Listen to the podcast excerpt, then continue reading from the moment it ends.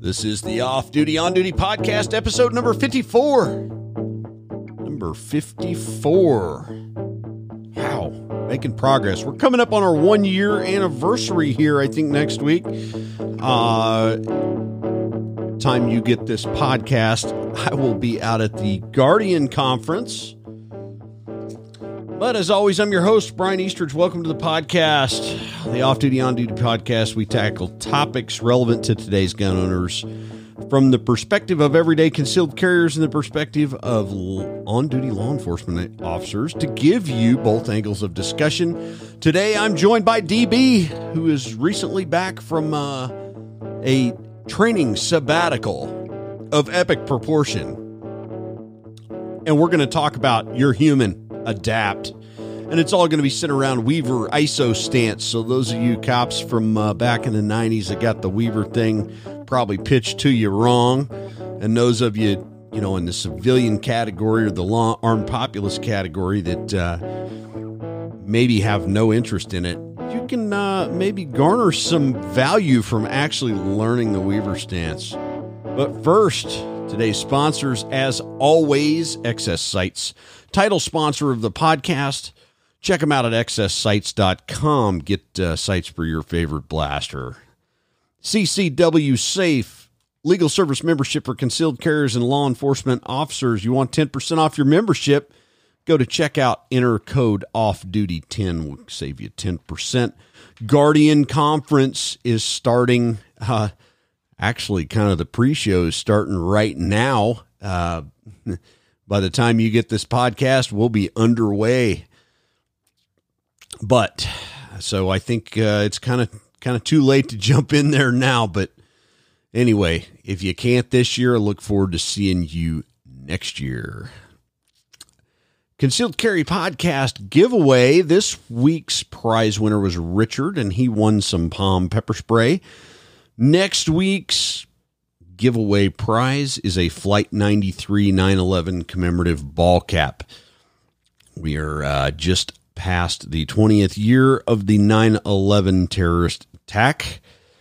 So sign up and have a chance to win the Flight 93 911 ball cap. Got to sign up weekly. Link is in the show notes. Without further delay, let's bring in our guest, Darryl Bolke. Welcome back, Darryl, to the Off Duty On Duty podcast, and uh, back from as I introduced it in the pre-show, an extended sabbatical of immersive training is all I could quantify it as. Oh yeah, is uh, I'm exhausted.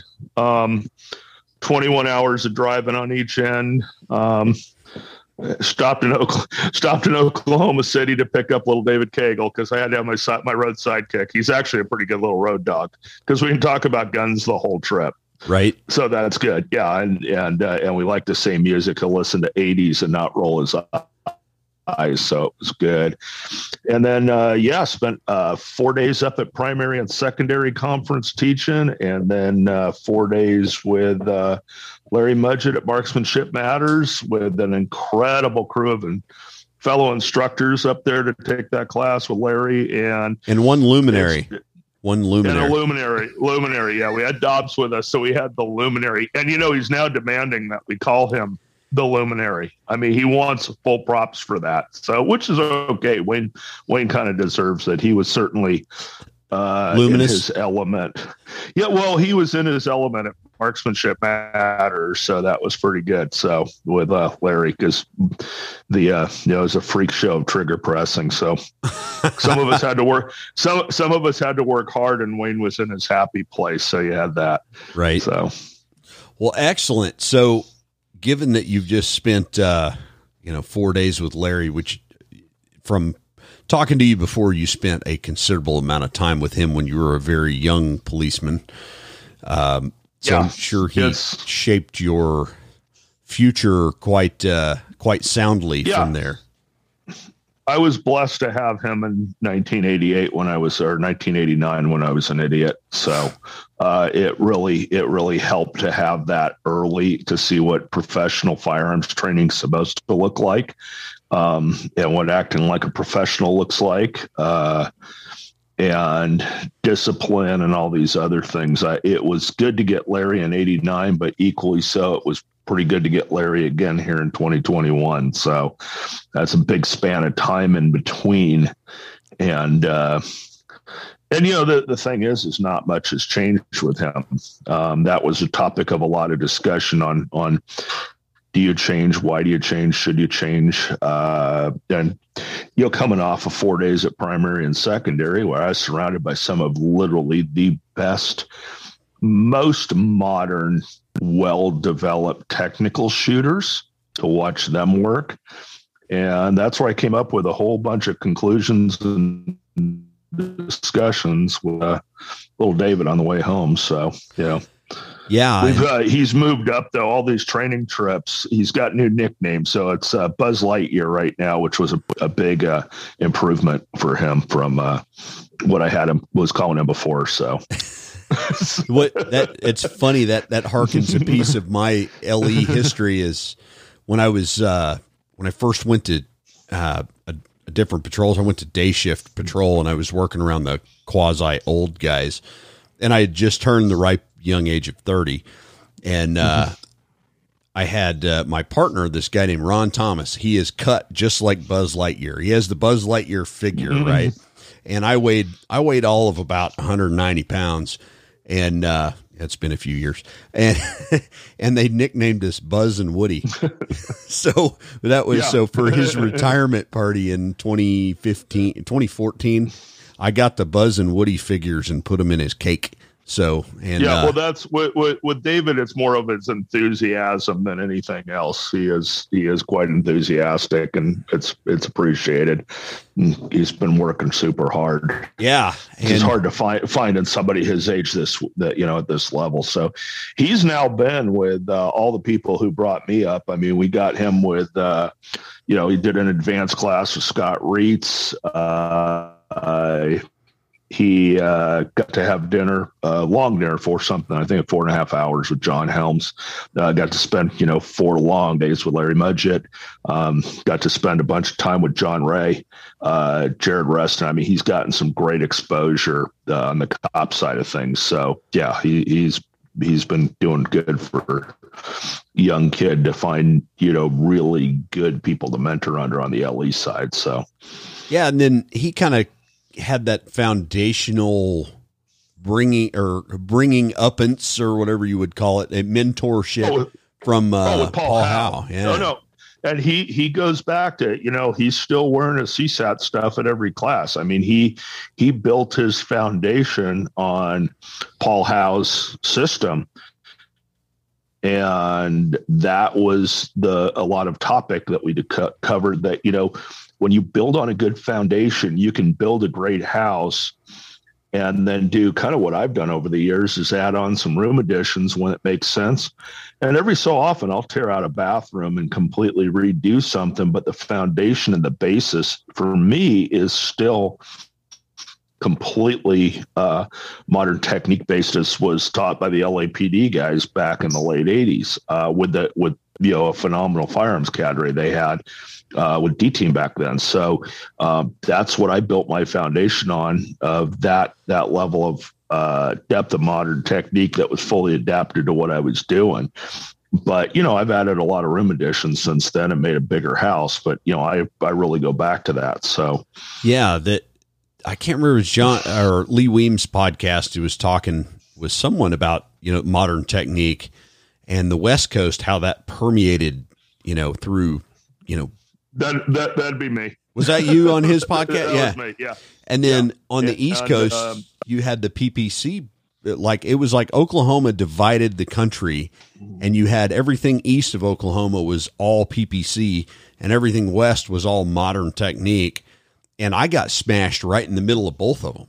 So it was really kind of a, you know, an interesting the, place to be and it was simply geography. There was some guys doing some really good work with modern technique on the east side of the country, but there just weren't a whole lot of them because it wasn't a like you know coming from SoCal out to to you know Paulden was a you know it's a day drive. Mm-hmm. I mean, it's an easy. It was a pretty easy drive out there uh, in those days, where you know it was sort of an adventure to try to come from the east side of the country. So, you know. yeah, yeah, and that uh, that kind of crushed PPC for a long time when they moved it to uh, uh New Mexico. The the attendance right. at nationals dropped off, and I, I, don't know if that was just due to revolvers or tr- what it was, but a lot of it had to do with that's a heck of a drive from you know southern Florida. So right, uh, and pr- a lot of the the top PPC shooters, even though came from the West Coast back in the '80s. You know, the John Prides and yeah, absolutely. You know, yeah. So, yep. Uh, but Oklahoma was kind of the melting pot of you know you had dudes that had been on the East Coast or competed USPSA or IPSC back then, and then you had dudes that were, you know, affluent in PPC, and they just all kind of met here. So it was right. Yeah, it was a good a, location, a good boiling Center. down, and yeah, and I got to see both angles of that. So yep, absolutely. You know, and the the odd thing was, you know, when I came on, the big argument was our department had just switched over to shooting from a Weaver uh, which was a really, pardon the language, bastardized Weaver stance. I felt like uh, to like the modern isosceles, which really wasn't. It was more the 40s OSS square footed technique, you know, and uh, it was it was really unique to see that because I got taught the modern technique by guys that had been to Gunsite and spent right. spent you know months of training out there on the government's dime and uh, and I was like, this police weaver looks nothing like I was taught. Looks nothing like it. And yeah. And then when I got into the competition circles and guys were shooting this isosceles technique, it looked nothing like the isosceles technique I was taught, uh, you know, in police work. It was again kind of a bastardized technique, and so we're good at we're good at bastardizing things without understanding them. We're very good at that. I found it, it, it, it took me a few decades, but I've got this down now that we have bastardized a ton of stuff, and it's why I've gone back to, and it's kind of why I've instilled with David to go out and get this training. I mean, he just did a class at Farnam this weekend. It's like, um, you know, you're 23 and know how to shoot. Um, you're going to all these guys to figure out where this stuff came from, from the horse's mouth as opposed to uh, watered down 73 times and through various organizations and agencies. And i think that's what our biggest problem is is how this stuff is getting watered down how it's getting uh, taken apart how, who's teaching what and a lot of teaching based on uh, poor understanding of what you think you're teaching and you know that's kind of the topic of this of uh, you know we're human beings. We need to adapt. Um, that comes in with you also need to know what you're trying to adapt to.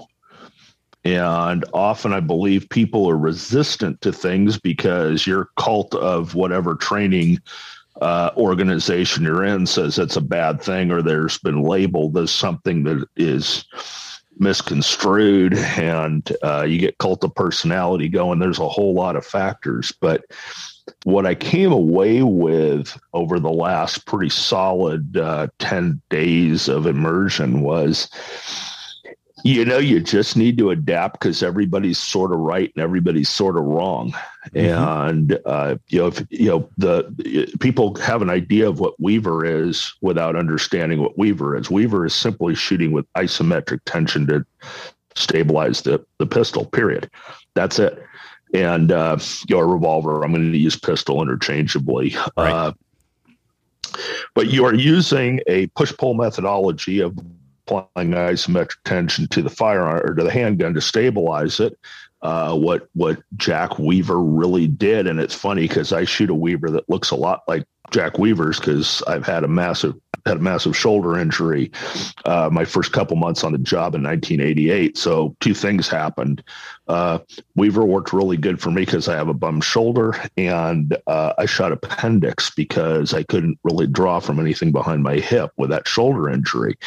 Uh, Jack Weaver had some shoulder issues as well, but his, what he really did was Uh, let's see, we brought sights into the eye line. We stabilized the pistol with uh, isometric tension. We used a flash sight picture because he was shooting a K 38 versus all the other guns that had horrible sights and the K38 has wonderful sights. It's a target pistol yeah. uh, or target revolver. I mean, the K38 is sort of a, a, wondrous thing. If you want to shoot little tiny groups with a 38 revolver, that's the gun.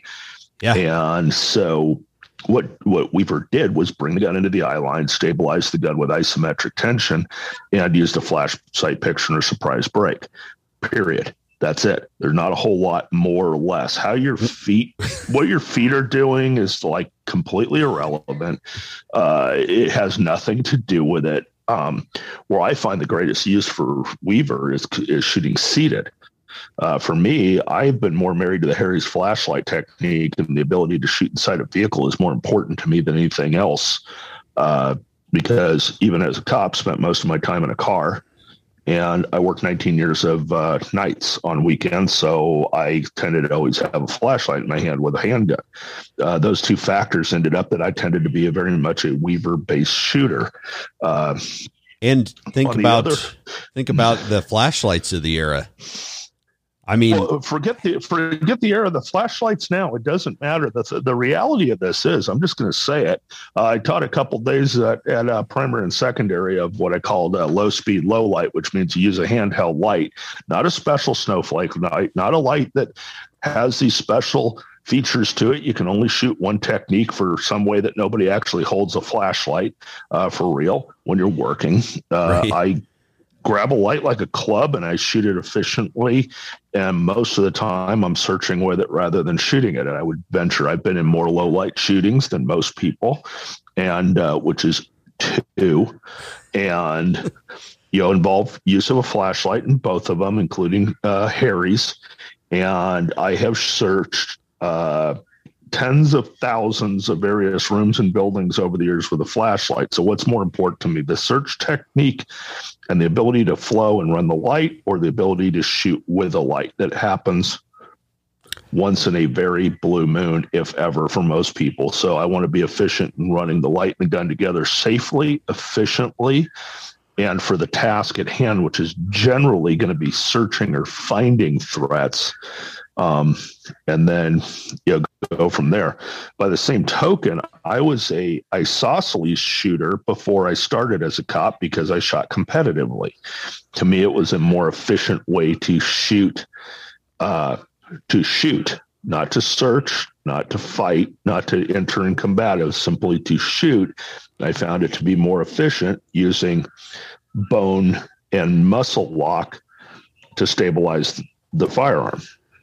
And kind of what I came away from this class of watching some very good ISO shooter, ISO isosceles, modern isosceles shooters. And I've been around Wayne Dobbs for enough years that, you know, I shoot sort of Weaver based and Wayne short shoots sort of modern isosceles based. The, the thing is, we came away from Wayne started as a Weaver shooter and went to isosceles. I started as an isosceles shooter and went to Weaver. And We can both shoot both. And you're both right. Both. yeah that well th- that's sort of the point of this is we're right because what we're going to do because we know how to do both is we're going to apply the appropriate way to hold the gun our stance to the circumstances present. If I am confined inside of a vehicle where my arms are bent, I, I, I can't move, I can't lock muscle and structure efficiently, I'm going to use isometric tension to lock that gun up. Yeah. And I think the reason we see so many malfunctions inside of vehicles involving law enforcement is because they've all been taught that you lock everything up with bone and muscle structure. They can't lock the gun up and then you know poof i don't know why my, my normally reliable striker fired pistol is now malfunctioning well that's why if somebody had taught you how to use isometric tension rather than muscle and structure tension, uh, or, or that structure to to brace and keep the gun from moving to allow it to recoil and function properly throughout its cycle of operation, maybe you wouldn't have had a malfunction. Yeah. So and again, it sort of doesn't make sense to use isometric tension if I'm on a wide open problem. I mean, I'm out of the vehicle, I'm in the field, I'm moving, and it does look like a USPSA course, sort of. Um, there's no reason not to go ahead and lock up and get as as as as hard a lock behind the gun as I possibly can using bone and muscle structure. Yeah. So kind of the point is uh, back to being a human being. Let's adapt to this situation at hand. It doesn't mean, and then use what you're going to use most of the time. And like I said, as a guy who worked nights in a patrol unit, or you know, I also spent four years in a helicopter. I worked in a bicycle. I worked in a black and white. I worked in you know unmarked cars. I did the whole thing. Most of the time, I was a vehicle bound law enforcement officer working in the dark. Weaver worked for me. If that wasn't my scenario, then most of the time I might be running isosceles, a modern uh, modern isosceles based. And if you break down sort of modern Weaver and modern isosceles into a fighting platform, and you just stabilize the gun with one of those two ways, you pretty much covered the bases. Yeah. But you just can't be in a camp. No. If that makes sense. You can't you can't you can't be in a camp you know you you you get you get excluded from you can't be in somebody's uh, little little gun culture cult and everybody can call you names you know it's like you know i uh, one of my my best pals on the planet is eric gelhaus uh, everybody has to take a drink every time i say gelhaus on a podcast got a drink so i try not to do it too much but um Eric gets hammered all the time. Well, you teach out at Gunsite, so they're, they're teaching that Weaver, and it's stupid. Really? You know that's not what they they pretty much teach whatever works at this point. Um, you got to remember though back when a lot of this stuff for example when i got it in the 80s we really didn't have super efficient options especially when using flashlights like mag lights Kel-Lites stream lights. That was big part of the thing. Again vehicle borne again, semi autos were new. We didn't quite develop you know the the structure for shooting them efficiently. I, I, tell people now we're in the golden age of shooting traditional double action autos right now. It wasn't in the 80s when we were carrying them.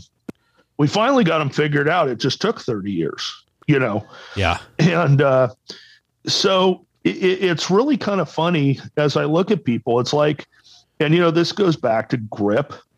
I, I I spent again you know a bunch of time lately looking at a bunch of ways different people are gripping firearms, and one of the things I, I got from a guy named Larry Nichols, quite famous firearms instructor from Burbank, is I had always had kind of some issues shooting Glock pistol. Uh, I liked the guns. I had one in the in the uh, late '80s. First off-duty incident I was ever in was with a Glock 17. I just couldn't shoot them particularly well. And I remember being in a class, and Larry walks up to me and he goes, "Son," because he he he could call me son at that point because of the age difference and yeah. you know you know very veteran status versus very young guy status. And he looks at me and says, "Son, that ain't a 1911 pistol. Why are you holding it like one?" And bang, you know, a whole bunch of lights went on because I did learn to shoot semi-automatic pistols with a 1911, and I did follow all that Gunsite Cooper stuff with the 1911. So I was absolutely holding a Glock like a 1911, and realistically, I was kind of holding it more like a revolver. Right. And you know, so we've been using. I find it kind of funny that we're using. I, we're fighting today like revolver grips. Okay, this is something I actually know something about because I carried one and we were, I was at the golden age of the revolvers. Is you know we're shooting uh, semi-autos with revolver grips. We're shooting revolvers with semi-auto grips. It's like I'm looking at some of the stuff with the, the revolvers now, and the grips being used on them. I'm like, uh, you guys do know that doesn't recoil the same way as an auto. Right. Uh, it doesn't. The parts all are doing different things. You can get your hands and fingers into things that malfunction the gun, just like if you hold it. You know, if you hold a semi-auto wrong, you can malfunction it. Yeah you know, go ahead and use a, a, you know uh, like a cross thumbs behind the back of back of the thumbs. Like if you watch Miculek and some of these guys, and particularly Chuck Haggard when they're shooting those little guns, yeah. or or big hard recoiling guns, try that with a semi-auto. You do it I once. had one of my I well no I had one of my officers did it every time no matter how much we told him no matter how much he bled um, it was just it, it couldn't adapt couldn't adapt couldn't adapt that's always how he shot a revolver when he went to the semi-auto it was like I'll just shoot it the same way and bleed on the range every time I'm there so I think it starts to get important that we adapt the grip to be efficient for stabilizing the firearm, whatever it is, whether it's revolver, auto, big auto, little auto. Little autos, you got to hold differently than big autos. Yeah. Because you can't reload them because half the guns, you, you know, uh, you, clearing malfunctions with them is a little different. Chuck and I taught a small pistol and small revolver class. And, you, you know, Chuck has a whole bunch of stuff on the little pistols because the, ma- the manual arms is going to be a little different because they're small. I They, uh, they are not they are not a Glock 17, and you can't do the same stuff with them and be efficient. 365. That gun was Right. uh I found I shot it like a J frame the most efficiently with my thumbs rolled over and in a weaver Yeah. st- a weaver style stance because I could manage the Right. gun better and I could stay off of the control. I could actually get more purchase on the gun shooting it like a small revolver. And I taught a couple of people that, and they were just mind blown that you could hold a, a, a semi auto without your thumbs running beside the slide in the frame. And I'm Yeah, I and got big enough paws that mm-hmm. when I'd touch off a, a 124 full tilt load, I would burn the end of my thumb on that gun.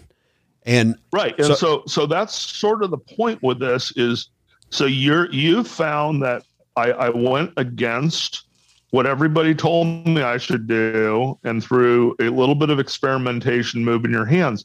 And efficiency is not just stabilizing the gun for recoil control because you need to do that. You need to stabilize for recoil uh, control. You need to be able to function the gun. So in the case of the semi-autos, they need a fairly locked up grip in order to allow the slide to move without impeding it to function reliably. And then you factor in the other controls on the gun. And one of the things I note is a lot of people with their, uh, you know, I have to shoot with my thumbs like this or the whole world's going to stop. Hey, you know, in a uh, whatever sport you're shooting in, and if that works best for you for shooting fast and efficiently to win whatever sport you're doing, you know, more power to you. Knock yourself out. Here's my issue with that: if you're shooting a grip that your slide doesn't lock open when it's empty, guess what you get to figure out in the middle of a fight?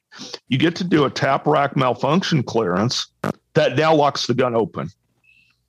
And now you get to do a emergency out of battery speed reload, which I call a shooter induced malfunction.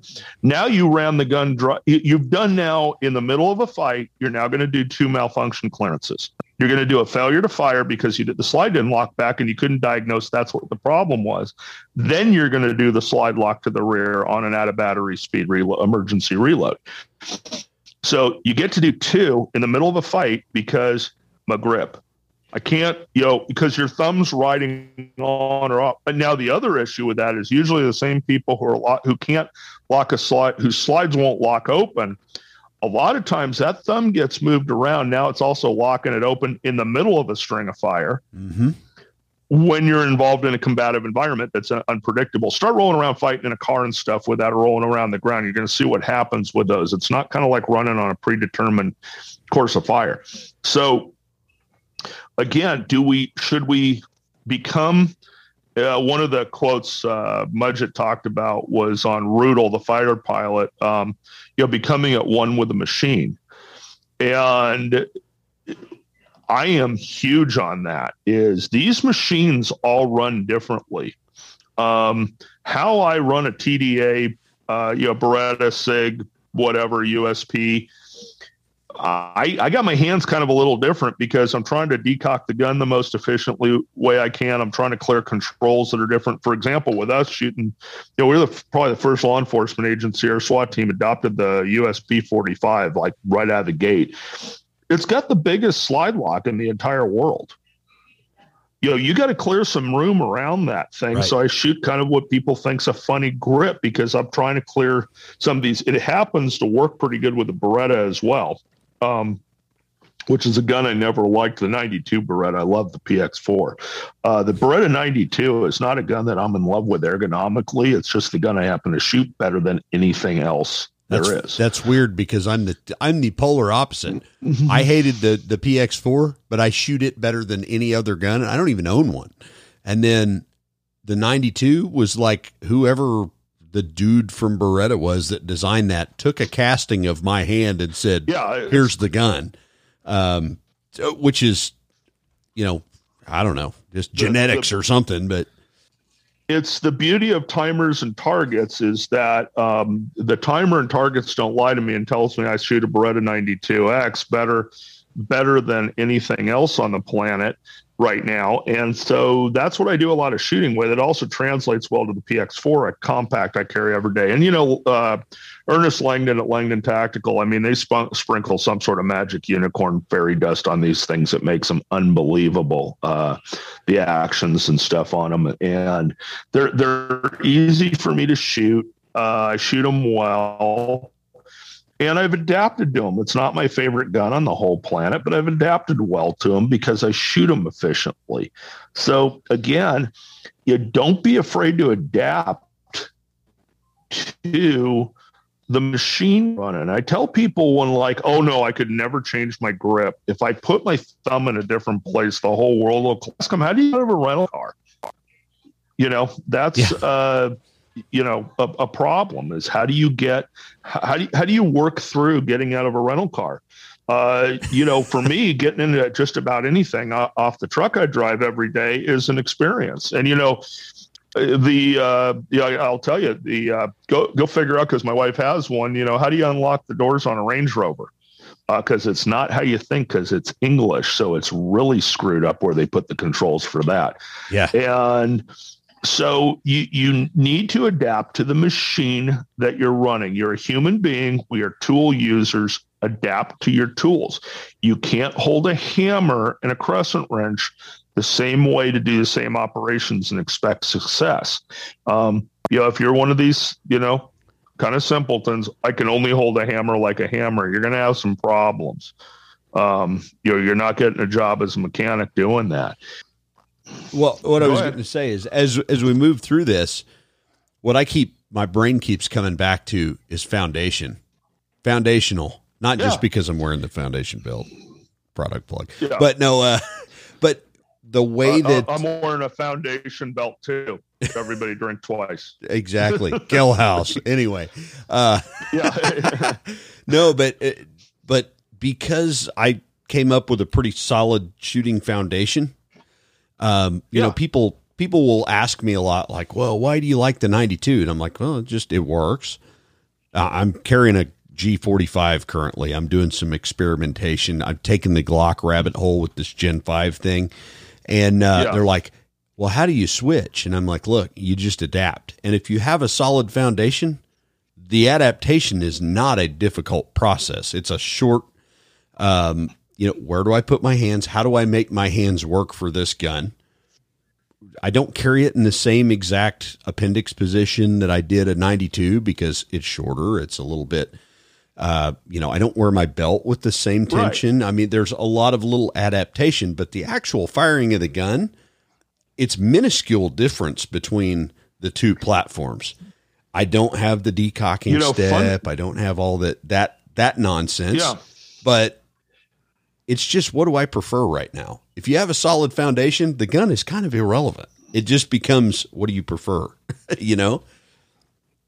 You to fundamental structure, if you went to a good school, you went to great instructors early, or somewhere along the line, you have, when you go back to your most relevant training, and it's awesome, whatever that was uh, in the middle of a crisis, that's good. But what we're really doing is adapting machines, though, to that. And you need to be able to adapt the machine.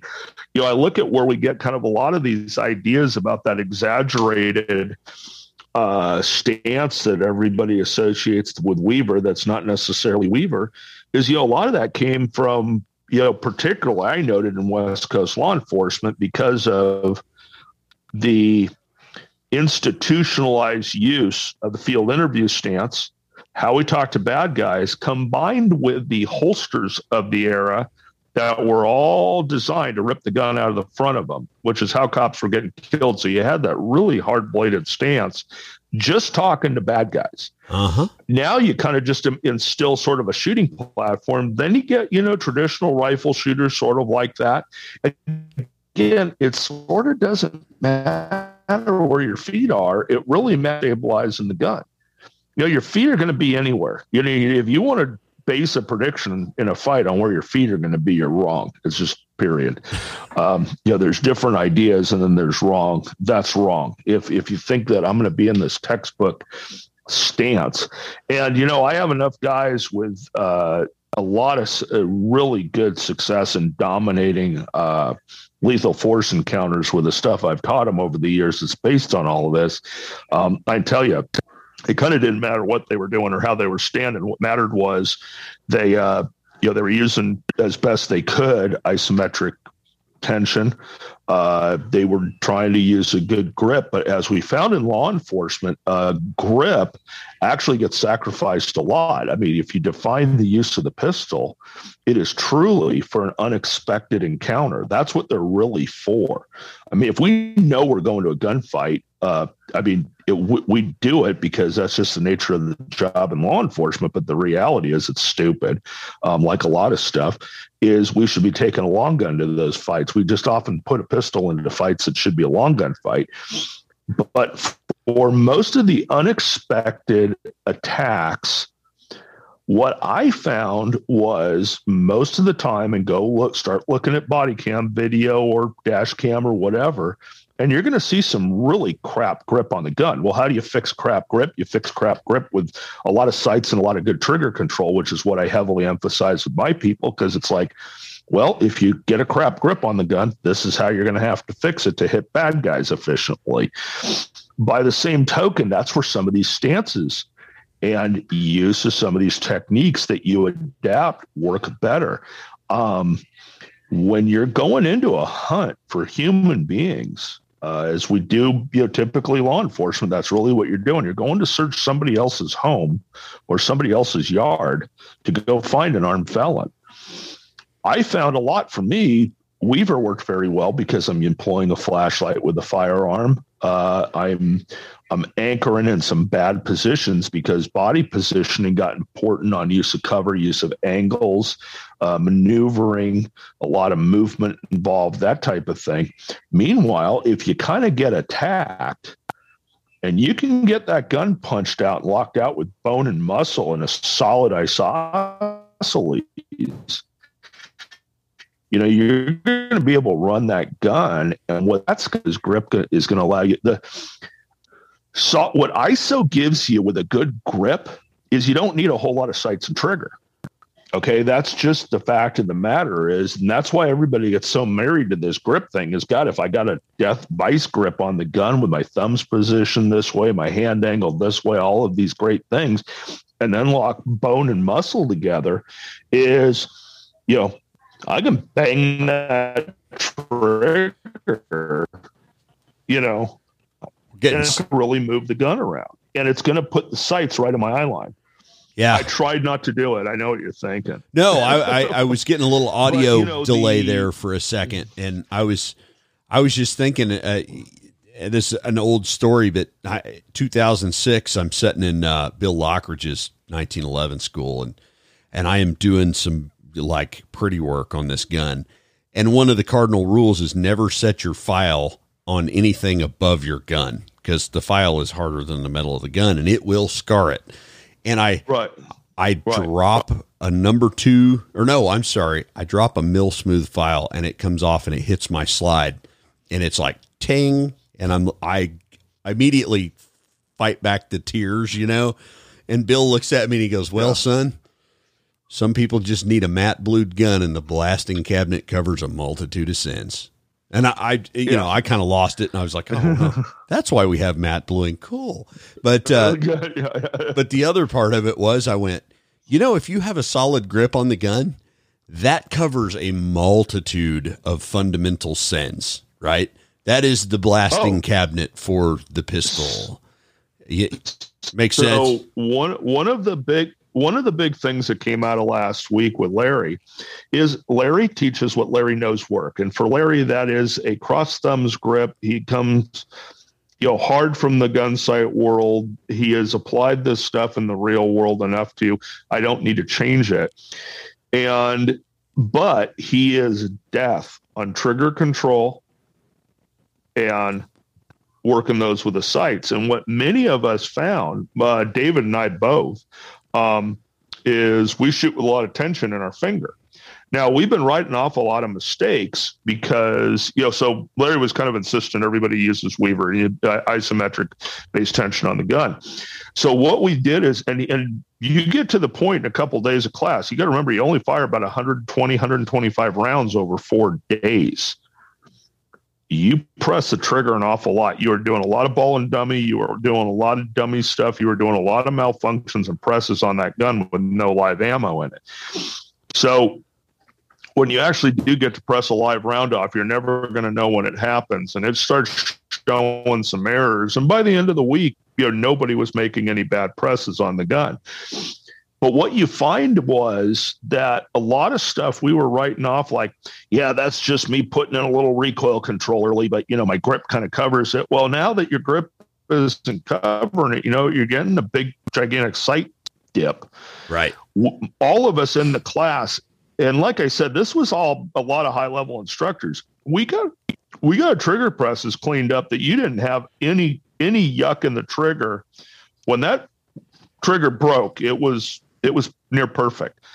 What we started finding out is a bunch of us have over travel issues. Bunch of us are slamming that trigger all the way to the rear with some over travel. I'm guilty of it. David, a bunch of us had it. Uh, probably the only one who wasn't a lot, didn't have a lot of that was Dobbs because Dobbs shoots a very, very uh, soft finger when he presses a trigger, and the other guy who does it is, is I I was blessed when he t- asked for a volunteer. I was the first guy to jump up. I almost pushed people out of the way rudely because I wanted to get on a gun with Larry pressing the trigger on top of my trigger finger to feel his trigger press. Absolutely could not perceive pressure being applied to the trigger. That gun just went off, and you didn't feel it. And I was like, wow, okay, that's interesting. You know, is there's no excuses, there's no nothing. It's a clean trigger press, start to finish. And like I said, a lot of us found out that we have some, we were diagnosing a lot of over travel because we were so clean on the front end of the trigger press that we've been sort of writing off in the past because we could sort of write it off because our grip was fixing it. If that makes sense. Man, yeah. you combine a modern well, good, a, very efficient grip with a very efficient trigger and very efficient use of sights. And at the end of the class, last 12 rounds we shot, which were done with a bunch of dummies in there. So we had a, it, it was pretty ball and dummy. Um, most of us were shooting a single hole. Yeah, yeah. I mean, we were shooting at five yards, but you really never know, knew, you know, just past five yards, you never knew what you were going to get, whether it was, and most of us literally shot to the absolute mechanical accuracy potential of our pistols because we had worked so many yuck out of our trigger presses and our grips and everything else. So, you know, with that, you kind of go, okay, so why am I not being the most efficient I can all the time? It just means I have to adapt to the situation and a lot of this is going to be come up with contrary to what everybody what so and so's doing. You know so and so is doing probably something different than you're doing. What are your goals on this thing and where do you need to be working for your world? And uh, let's adapt the tool to properly work for my world. Now for me I mean, every day I carry a small revolver and a modern semi-automatic service pistol. Usually these days it's a Ruger LCR and 327 Fed mag, which has taken me a lot of time to adapt to the trigger to that because it is a great trigger for an out of the box gun, but it is different than a J frame. Mm-hmm. You have really got to let that trigger all the way out every time, or you'll you'll skip Short some cylinders. It, yeah. Yep. So I have spent a ton of time on that gun with uh, with A-Zooms in it, and then my PX4 compact.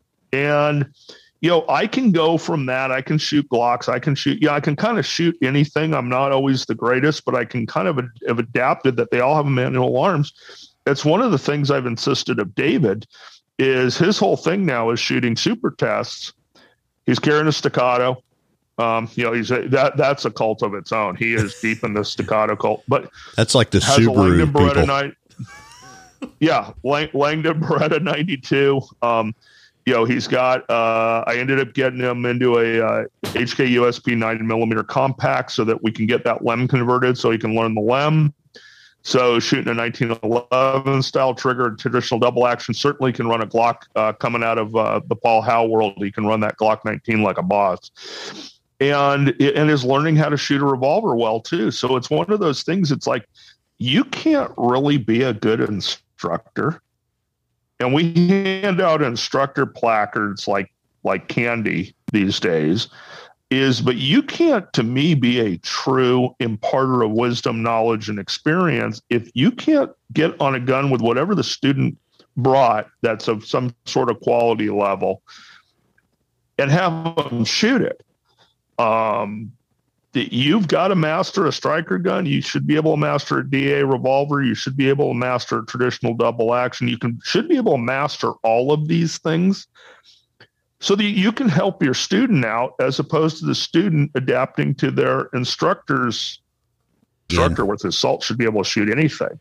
That's one of my uh, one of the benefits I've had growing up around uh, a gun buff dad that has had one of everything and two of most is it, the number of times I've been called on the phone, hey, we don't know how to unload this pistol.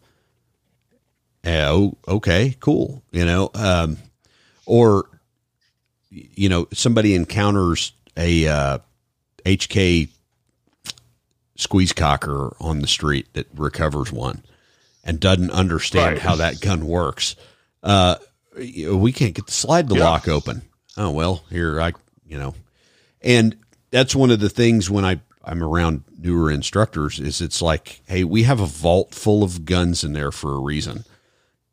Pick up every single one of them and learn. If nothing else, learn the manual of arms on it. They're they're all similar, but they all have quirks. You know, you know, hand somebody that's never played with a VP9 or a USP, say, here, take the magazine out of this, and they're looking for the button, and there is no button. There's you know, there's a lever, yeah. right? But back to what and you then how to use how to use that lever efficiently. Oh yeah, yeah. It is you have to spend time on these things to learn to run the tool efficiently. Period.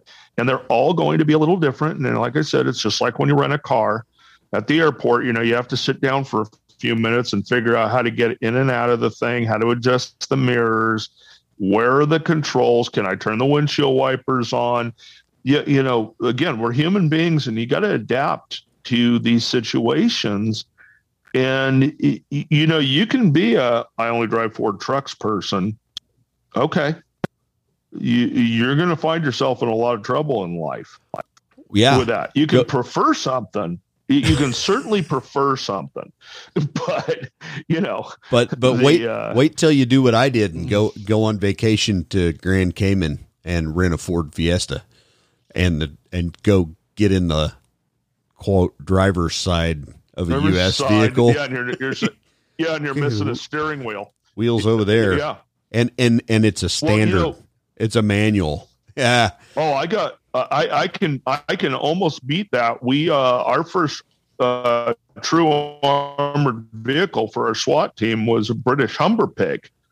Okay, you want to talk about learning right hand drive with it's manual everything manual trans, manual brakes, manual steering on a right hand drive.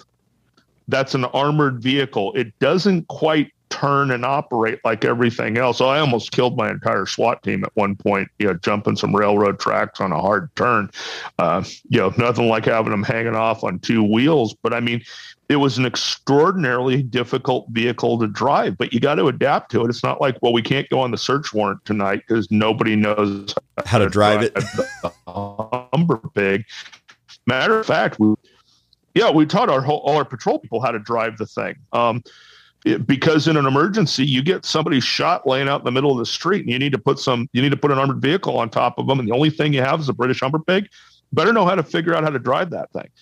And again, this is life saving equipment. You need to adapt to it. You just have got to learn to figure out how to efficiently run it. And it, it, it may not efficiently run like your preferred way of doing things. It may not work well with your core way of doing things. You know, it's like all the people who are taking a pass on low light because I, I've got, you know, an X3 whatever, Modlite whatever, or, you know, one multitude of lights out there that goes on a gun.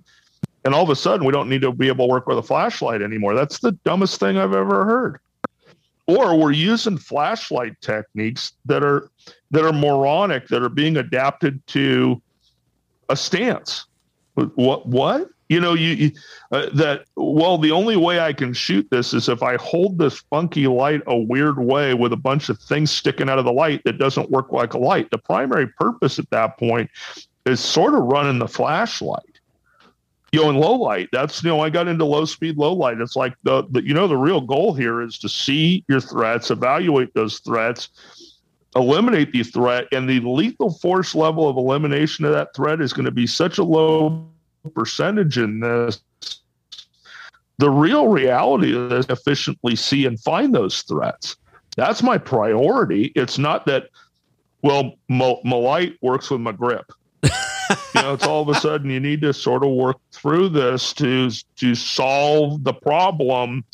Uh, we're, we're problem solving right now. We're not, you know, adapting my light to my grip to efficiently uh, shoot some score on a on a course. You know, it's we're trying to dig dig felon armed felons out of dark holes. You know, and properly evaluate and separate those from nice people who don't need to have a muzzle of a gun on them. There's a lot there that's more important than your grip right now. So in in our our, our last little piece, we've almost gone an hour, and as usual, when the two of us get spiraled up, yeah. it's hard to stop the train.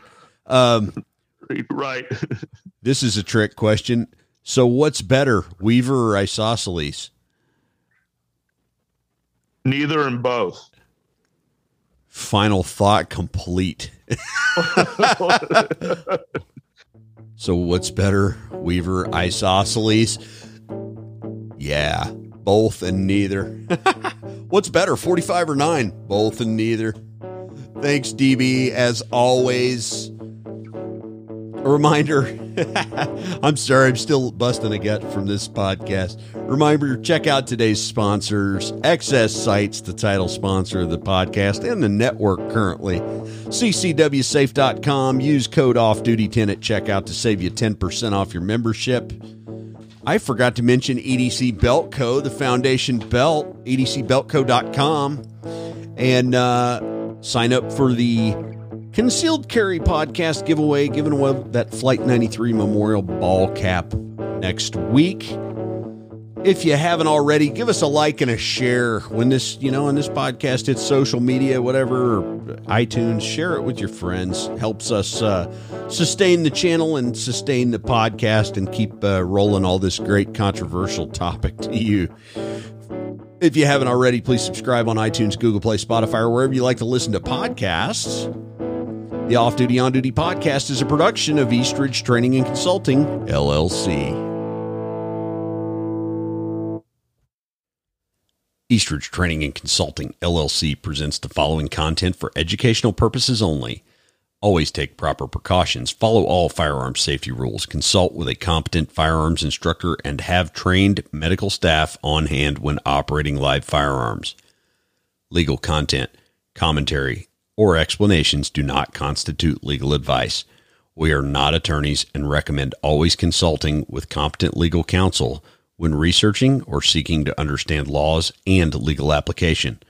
Eastridge Training and Consulting LLC, its participants, partners, and affiliates are not liable for any action taken based on the content of this shared podcast.